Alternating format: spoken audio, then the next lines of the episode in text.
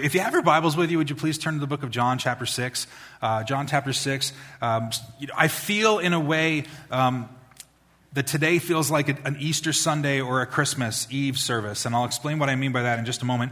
Um, because on those Sundays, my pastoral friends over the years have all shared the same stress that on those days of the year, um, there's this extra stress to make sure that you're teaching something, speaking about something that is really impactful because those are like the two big days during the year that people attend a church service or or if you're part of the Christian church, you hear a lot of the same things during that time. And how can you bring something new or something fresh? Um, and after being gone for the last 13 weeks, um, I have felt that impending pressure to say, what am I going to talk about and say the first week I'm back? And, and uh, I, I'm, I'm really going to disappoint you in saying I have nothing profound. Um, but I do have something that I think God wants us to talk about this morning. So I'm hoping, in the midst of me talking this week and next week, and even possibly the first week in October, um, there are just some things that are on my heart that I think would be helpful for us to hear during this season that we're in and the climate that we're in in the world right now, uh, until we then turn the corner and then in the fall begin doing another expository teaching as we go right through a book of the Bible, which I'm excited to talk about in the next few weeks. Um, so, this morning, we're going to be in John chapter 6, and we're going to read big portions of John chapter 6 in pieces.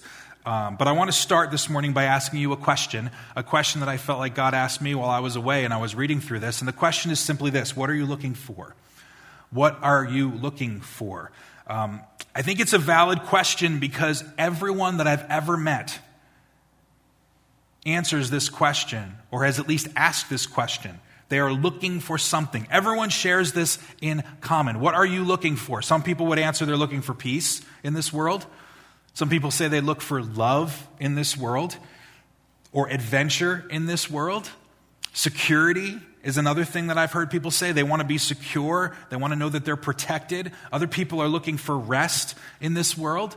Fulfillment, and maybe one of the most popular one you hear people talk about right now is your purpose what are you looking for in this world? You're looking for purpose. Now, though it's similar that everyone asks the question, where we differ is where we look for the answers. Whether you're looking in things of the world or you're looking to God, everyone's looking for these things. What differs is where you look for them. So I wanted to take a few moments this morning and just ask the question and answer it based on what Jesus says in John chapter 6. What does God say through the Gospel of John, and how did Jesus respond to that? In John chapter 6, verse 63, Jesus is talking to his disciples, and here's what he says He says to them, The Spirit gives life, the flesh counts for nothing. The words I have spoken to you, they are full of the life, they are full of the Spirit and life. Would you join me as we just pray this morning for a moment? God, we come before you this morning, and I just pray in your name that the scriptures that we look at today would not just be words, um, but they would actually touch our hearts and they would speak to us uh, with truth that doesn't come from ourselves, but it only comes from you. God, may it teach us, may it draw us, may it transform us. In your name we pray. Amen. Jesus is comparing or contrasting two different worlds in one sentence. He says, the spirit, there's the spirit world, and then there's the flesh or the physical world. Sometimes we say the physical and the, and the spiritual, right? And he's telling his disciples this very powerful thing. He's saying, listen, in this world, you can look at things two different ways. There's the spirit world, which gives life. And then there's the fleshly world or the physical world, and it counts for nothing. And then he says, The words I have spoken to you, they are full of the Spirit and they are full of life. You see, he's putting his finger on something over 2,000 years ago that applies to us today. And that is that this condition has never changed in the history of mankind. Because as long as I can remember in my own life, my eyes have been very aware of the flesh and the physical world around me. And I think you would agree with that for yourself. We're very well understood. We are very well adept to understanding the physical world around us. It's not a new condition for any one of us to think about the physical world. In chapter 6, in the beginning, there's a miracle that Jesus does. It's called the feeding of the 5,000. Many of us are familiar with that, but if you're not, Jesus is an incredible teacher. He's drawing people, miracles, all kinds of amazing things are happening during his ministry. He goes out on a boat and he's teaching people, which still boggles my mind that he could be out on a boat teaching 5,000 people. And they're hungry. They're in the middle of nowhere close to getting any food.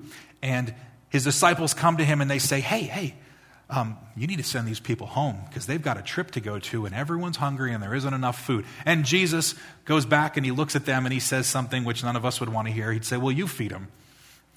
12 guys. You feed 5,000 plus people. Now, I don't know how you'd feel about that, but I look at it and go, That's pretty crazy. How am I going to do that? And that's what they said. They said it would take, you know, like a year's worth of wages and we'd barely make a dent in this. So, anyway, long story short, what happens? Jesus performs the miracle. That there are a miracle where he feeds over 5,000. They collect from, from a couple of uh, loaves of bread and a few fish. And when they collect all the extra after everyone has their fill, there's 12 baskets full, overflowing of extra bread because Jesus fed everyone and met the need, right? I mean, many of us are familiar with this story. That's what's happening in the first half of uh, John chapter 6. So he performs the miracle, and then something happens. And I'm saying this because it's a setup to get to John 6, 6, 63. After Jesus performs the miracles, there are five interactions between him and his followers that reinforce this point in verse 63. Five times he's making the exact same point before he summarizes this, and I believe it's something that each one of us can identify with. So after the miracle is done, Jesus gets on a boat and he travels across the sea and he goes to another town. Later, it says many of them look for him. They don't know what happened to him. When they realized he got in a boat and he left, they get in boats and they go to the other part and they go to look for him in Capernaum. Whereas when the first instance happens. So, what I want to do is I want to show you the five instances, each one of them having an element of the focus where they're looking at the flesh and when Jesus tells them to look at the Spirit. Each interaction between Jesus, where he says, You can continue looking for the flesh and the physical, or you can start looking at the, phys- at the spiritual.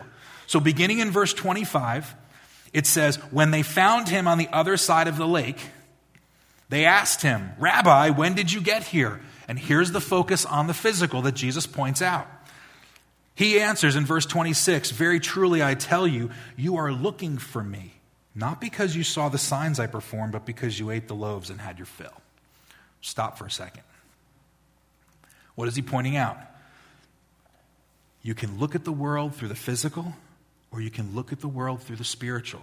And you're not looking for me because what I'm trying to teach you about the spiritual, you're looking to me because you have a full belly. You're looking to me because something about me met a need or met something you wanted done in the physical realm. Now, he wasn't judging everyone's hearts because we don't know 5,000 hearts in that moment. But how many times could we identify with the idea that people are interested in what Jesus can do for them as opposed to how Jesus has died for them? You know what I'm saying? There's a difference. People are interested in what Jesus can do for them or what it means to have the power from God versus what he's done for their lives. I'm thinking about the book of Acts, and you go to Acts chapter 8, where um, Philip goes, and there's a, uh, there's a man named Simon the sorcerer who is watching as Philip prays over this demon possessed person who was, who was perf- not demon possessed, well, she was. She was predicting the future, and she was healed. She was healed. And James and John go and they, they pray over what's happening in this situation. And Simon the sorcerer sees the evidence of the power of God and he immediately looks at James and John. You know what he says? I want to give you money so that I can have this gift. Why was he saying that? Because he saw something that would be a physical benefit and he eliminated and ignored the spiritual. This is what's happening. And what Jesus is telling the people is there's a physical way you can look at things and there's a spiritual way. Very truly, he said, You're looking for me not because you saw the signs I performed, but because you ate the loaves and had your fill. And then he goes on, verse 27, and he says, Now let me show you how to look at it spiritually. Do not work for food that spoils but for food that endures to eternal life, which the Son of Man will give you. For on him God the Father has placed his seal of approval. You see, right away, Jesus points out their motive for pursuing him right away, and the motivation wasn't the spiritual significance of the miracle, but that he met their physical needs. Now, how many of us would agree, you don't have to raise your hands, but how many of us would agree that Jesus is really good at meeting physical needs? He actually tells us in the gospel, don't worry about the practical things. I know you need them. His point in saying this is that if you really want to understand what I'm doing and why I'm here, don't look at the practical. Get your eyes focused on the spiritual. Verse 28, second interaction. Then they asked him, What must we do to what must we do to do the works God requires? Interesting. What must we do? Jesus answered, the work of God is this to believe in the one he has sent. And then look what they say in verse 30. So they asked, What sign then will you give that we may see it and believe? What will you do? Our ancestors ate the manna in the wilderness, as it is written, He gave them bread from heaven to eat. What is he doing? What are they doing here again? They're taking his teaching and they're saying, okay, we understand that you're saying something about this food. Tell us what we physically need to do in our own strength. What do we need to do? And if you're thinking about how this works, this is where a lot of people get lost in Christianity. This is where a lot of people get lost in faith in Christ, is that we equate our works with being approved by God. If we work enough, if we do enough, if we just manage the right things properly, God will give us favor. So they're looking for a formula and they're, they're explaining because, hey, this is what happened in the wilderness. What kind of miracle are you going to show us again to confirm that what we're doing is the right thing?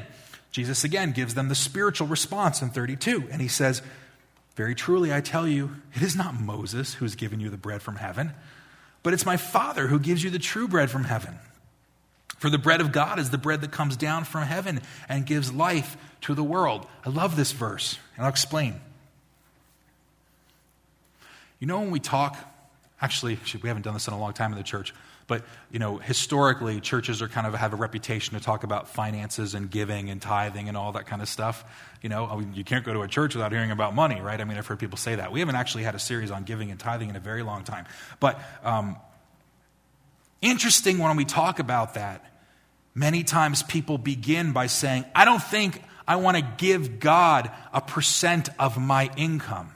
I don't want to give God a percent of my wealth. I'm struggling with giving God something that belongs to me.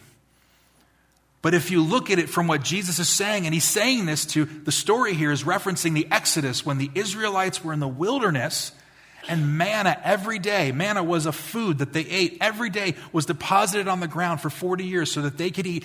Who was the one that provided it? Well, Moses. Jesus says, No, he didn't. Everything that you have comes from God. Everything that you have belongs to God. So I'm sharing that from the financial because for us to take that leap from, from where we are to even financial stewardship, we have to remember sometimes that we don't own anything. Everything, James says, right? Every good and perfect gift comes from who? The Heavenly Father of lights. In the Old Testament, David makes a declaration everything I have belongs to you, everything I have comes from you. So it's an idea of recognizing that the gifts that God gives us really are from God and they're not from ourselves. Practically speaking, think about this. When I hear people in the world today to say, Well, you believe in miracles? Well, I believe in doctors. Who gave doctors the wisdom that they have today? Who gave doctors the wisdom? You believe in miracles? I believe in the power of medicine. Who gave people the wisdom and the understanding to put the medicines together to actually help us? I'm not against or opposed to physical supernatural healings. God still does that. Just talk to people that are walking in what God wants them to do in the U.S. and outside the U.S. But for us to divorce in our minds the things that are happening in the present from the spiritual is to fall into the same trap these people did. Nothing that we have belongs to us. Everything that we have comes from God. We need to be looking for the Spirit, not for the things of the flesh. So he makes that declaration to challenge them. He said, I am the bread of life. That's what he tells them. And in verse 33, for the bread of God is the bread that comes down from heaven and gives life to the world. Again, he's telling them, get your eyes off the physical and put your eyes back on the spiritual. You guys with me so far? Okay, I'm going to keep going. Verse 35, or verse 34 through 40. Look at their response in verse 34. Sir, they said, always give us this bread.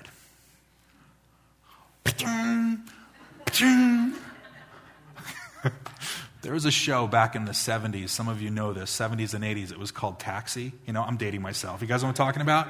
And there was a guy in there. His name was Reverend Jim. And he would go, Duh! And he would do that. You know what I'm talking about? I really feel that if he was there in this moment, he would go, Duh! What are you talking about? I'm talking about the spiritual. Oh, we want this physical bread. No, get your eyes off the physical. Put your eyes back on the spiritual. Jesus says again in verse 35, look what he says. You want this bread every day? I am the bread of life. Whoever comes to me will never go hungry, and whoever believes in me will never be thirsty. But as I told you, you have seen me and still do not believe. You see that?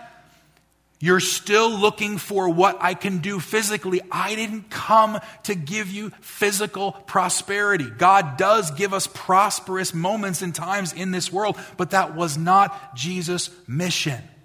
His mission was to get our eyes off the physical and show us there's something for eternity. I'm here for your spirit. I'm here for eternity. I'm here to show you the love of God, the Father God. I'm here to show you stop just looking at the practical and get your eyes on the spiritual. Verse 36 But as I told you, you have seen me and you still do not believe. Look what he says in verse 37 All those the Father gives me will come to me, and whoever comes to me, I will never drive away. For I have come down from heaven not to do my will, but the will of him who sent me.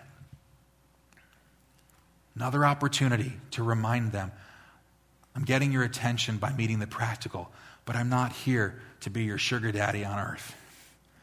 I'm here because there's a greater calling, there's a greater purpose. There's something that we need to recognize and that we are not made for this world. Do you guys believe that? We are not made for this world. I'm glad I'm not made for this world because this world's jacked up. You know what I'm saying? I'm glad you're made for this world. My body comes from the dirt of the ground, but I am not made for this world. How would you respond after Jesus would say to you, I'm the bread of life? Eat of me, I'm the bread of life. Come to me. I'm here to do the will of the Father. If you believe in me, you're going to receive this eternal life and this eternal gift. Well, look what they did. Verse 41, here's their physical, fleshly response. At this, the Jews there began to grumble about him because he said, I am the bread that came down from heaven. They said, Is this not Jesus, the son of Joseph, whose father and mother we know? How can he not say, I came down from heaven? Don't you love these guys? Don't you love this? I love reading this because we can look at this many times and we could say, like, these people are obtuse. Like, how could they be saying that? And then I realized, like, that would be me. I would be in the exact same place. And Jesus, in his love and in his patience, teaches them and shows them get your eyes on the spiritual. And their immediate response is wait a minute, we know this guy. You came down from heaven. We know where you were from. I love how they specifically say, Is this not the son of Joseph, whose father and mother we know? How can we say he came down from heaven? You're not some spiritual, super amazing person. We know your family. We know what you did when you were a little kid. We saw what you did. We saw the mud pies you made. We saw, I'm paraphrasing, this isn't in the Bible, by the way. Uh, we saw you growing up. And you know what? There is a, phrase that many people have heard familiarity breeds what? Contempt. Many years ago, I spoke a message saying, Are we living in Nazareth? Because there's a part of the Gospels, one scripture in the Gospels that say it was only in Jesus' hometown that he could do very little miracles. Why? Because in his hometown, that's where they thought they knew him the best.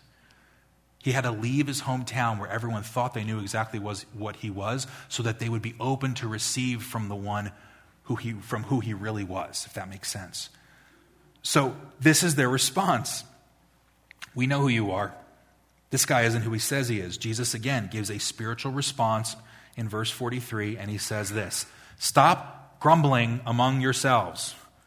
Jesus answered, No one can come to me unless the Father who sent me draws them, and I will raise them up on the last day. Verse 47, he says, Very truly I tell you, the one who believes has eternal life. I am the bread of life. Your ancestors ate the manna in the wilderness, yet they died. What is he saying there? Remember, there's a physical need, but eventually it goes away. But here is the bread that comes down from heaven, which anyone may eat and not die. Verse 51 I am the living bread that came down from heaven. Whoever eats this bread will live forever. This bread is my flesh, which I will give for the life of the world. It's pretty powerful if you think about what he's saying there. You need to eat my body. You need to drink my blood. We'll see this in a little bit. Really great teaching message. Remember, 5,000 people were just fed shortly before this. And he's telling them again you need to get your eyes off of the physical. You need to stop looking at the flesh and the physical, and you need to start looking at the spiritual. That's why I am here. What did they say? In verse 57, here's the next response and the next interaction. Then the Jews began to argue sharply among themselves. How can this man give us his flesh to eat? It's verse 52. How can this man give us this flesh to eat? What do we say about that? They can't get their eyes off of the physical, right? I mean, have you, have you ever had this problem personally in your own life? Have you ever struggled with this in your own life? I know that I have at different times where I'm always thinking about the physical, and God continues to tell us to move towards the spiritual. Look what he says in verse 53. He says, Jesus said to them, Very truly I tell you, unless you eat the flesh of the Son of Man and drink his blood, you have no life in you. Whoever eats my flesh and drinks my blood has eternal life, and I will raise them up at the last day. For my flesh is real food, and my blood is real drink. Whoever eats my flesh and drinks my blood remains in me, and I in them.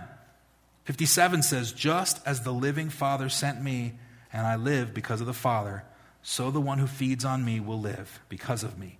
This is the bread that came down from heaven. Your ancestors ate manna and died, but whoever feeds on this bread will live forever. He said this while teaching in the synagogue in Capernaum.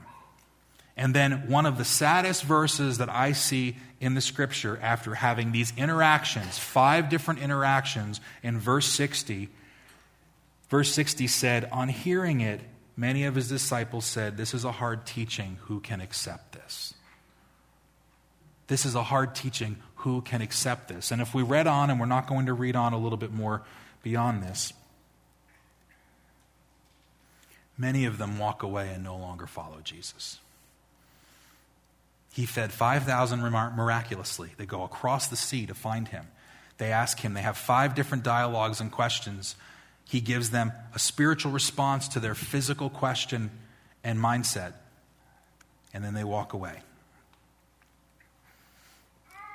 Jesus then looks at verse 61. It says, Aware that his disciples were grumbling about this, Jesus said to them, Does this offend you? Then what if you see the Son of Man ascend to where he was before? Again, the Spirit gives life, the flesh counts for nothing. The words I have spoken to you, they are full of the Spirit and they are full of life.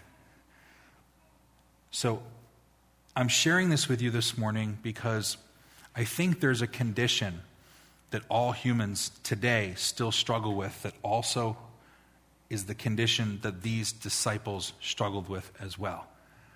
And that is how easy it is for us to keep our eyes and our mind. And focusing on our eyes is another way of saying the things we just look at with our mind, the thing that we prioritize in our lives. That things are so focused on the physical that we forget the spiritual point.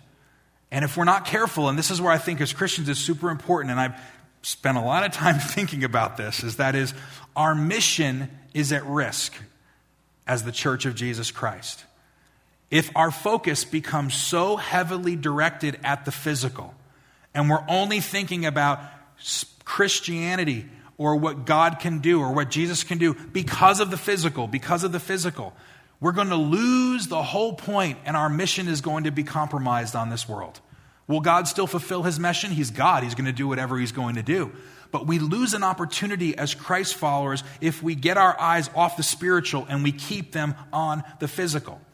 Let me give you a few examples in the criteria that we live in right now. And I, I don't even want to bring it up, but I'm going to bring it up because everyone keeps talking about it in different components.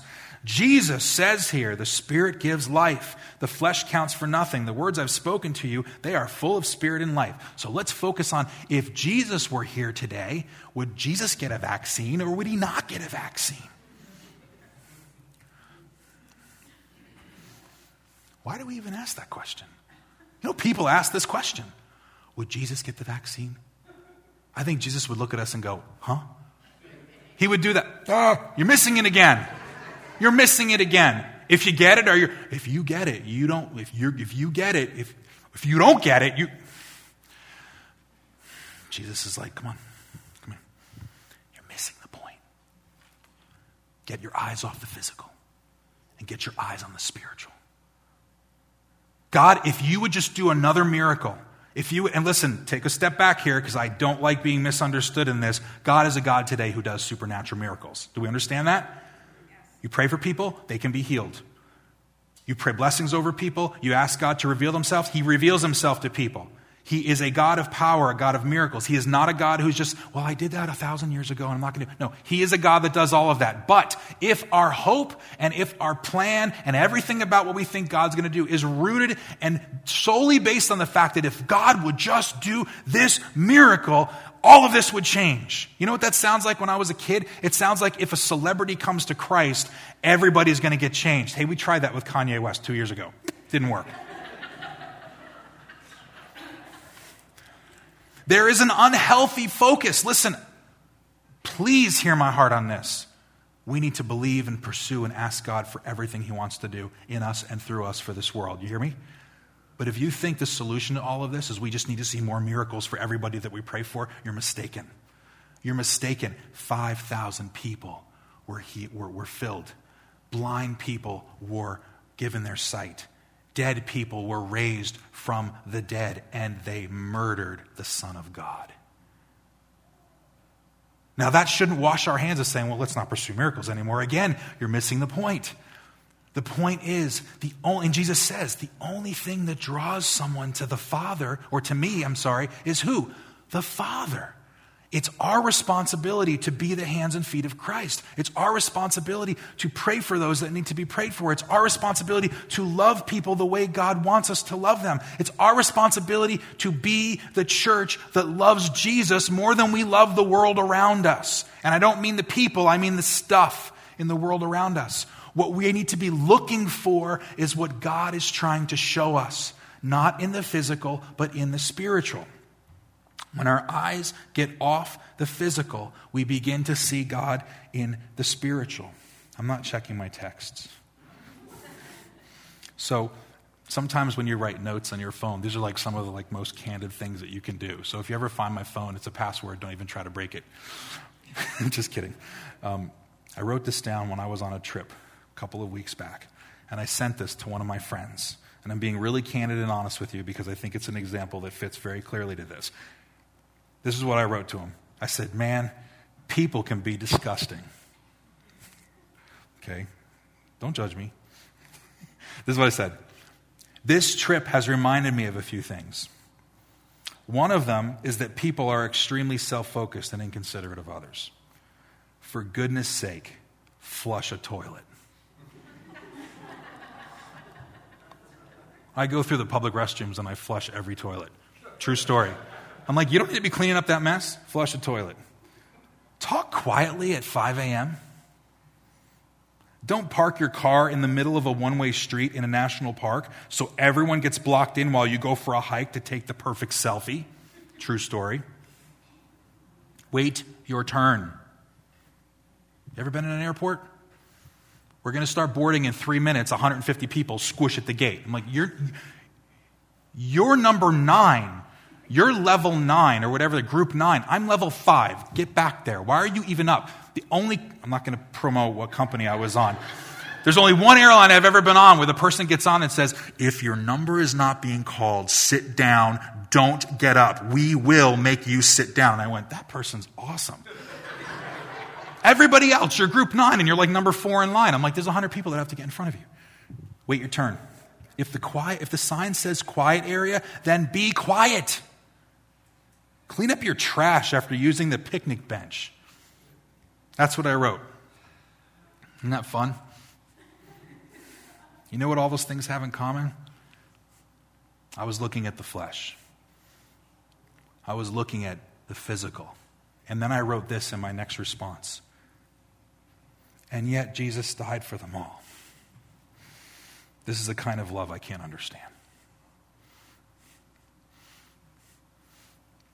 So I want to ask you this morning, because we're going to close in just a few minutes. What are you looking for? What do you fix your eyes on this morning?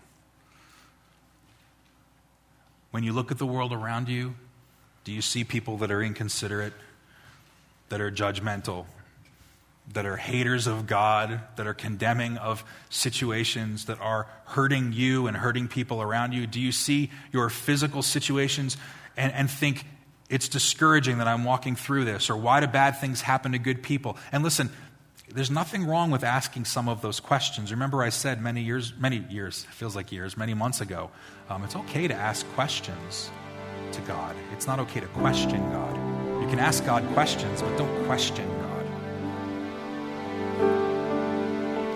What are you looking for? What is the church of Jesus Christ looking for this year? Where are our eyes focused? Because there's a lot of focus right now, and I don't just mean in the moment, I mean for the last period of many, many, many months.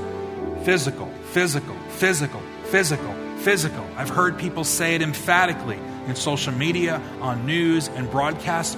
People are dying, people are dying, people are dying. We need to do something about this. And you know what? They're right. But can I tell you something? If we take a step back, the number of people that have physically died over the last 15 to 18 months through all the stuff we've been dealing with are a drop in the bucket from the tens and hundreds of millions of people that are dying for an eternity without Christ. They are leaving this world for eternity not knowing the risen Savior. Do you hear me this morning? You hear what I'm saying? If it bothers me more that my body might I might be separated from my body. I'm not even this isn't even me. I'm just this is just a rental. This is true. That's the way scriptures teach it. Aren't you glad it's a rental?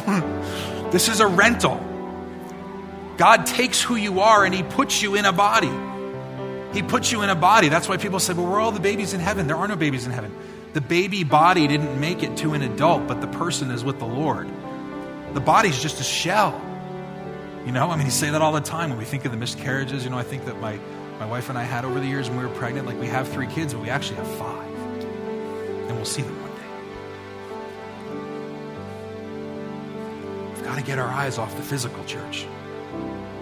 Every person's in a different place, and maybe your focus is dead on. And can I tell you, just keep walking and looking and being who God has called you to be. But can I tell you, if your focus is so much on what's happening in the present, in the carnal, in the physical, and it's impeding your ability to see things in the physical, in the spiritual, Jesus is calling you to step away from that and to get your eyes on the things that matter for eternity. The vision and the mission of the church has never, ever changed. The circumstances want to distract us and divide us and get us upset with people and angry. Like, like there are people, and I willfully accept this, there are people over the last number of many months where I look at and I go, I get so upset with the way people are talking, or they know better, and God, I just want to punch them in the nose. Not physically. I get so upset. And I feel like God says, why don't you stop thinking about what you want to do to them and start praying for them? I go, wow because it's not about the physical, it's about the spiritual. And what Jesus is saying is what you think you can accomplish in the flesh means nothing. But what you can do in the spirit, that lasts forever. So this morning, what are you looking for? Are you looking for community? You can find it in temporary things together. Are you looking for genuine relationship? Are you looking for your purpose? Are you looking for genuine love? Are you looking for anything? Where is your source? Are you looking for God or are you looking at the world? Because if you only look at the world, it only lasts for a moment.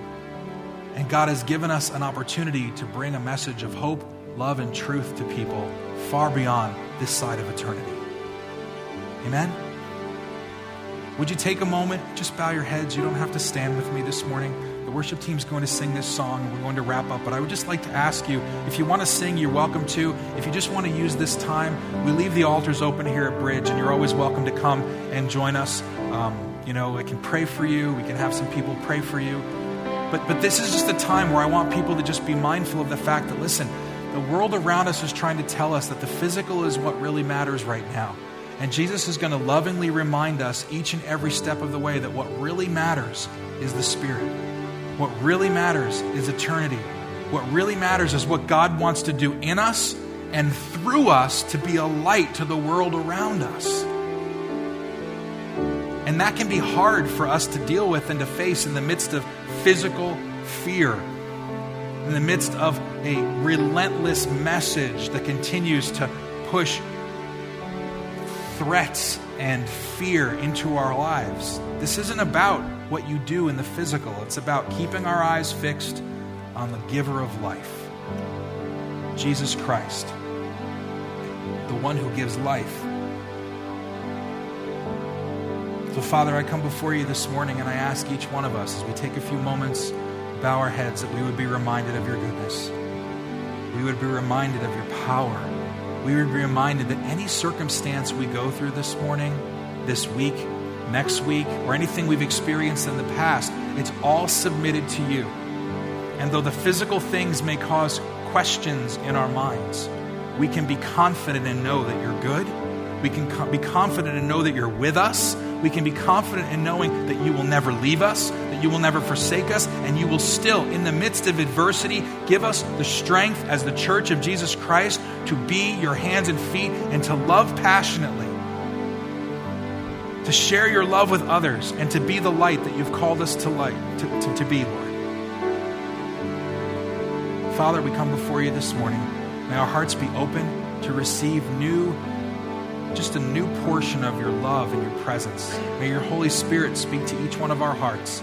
And may we walk away this morning with our eyes focused away from the things that are temporary and move to the things that are eternal, so that our days on this earth will be about building the kingdom of heaven. In Jesus' name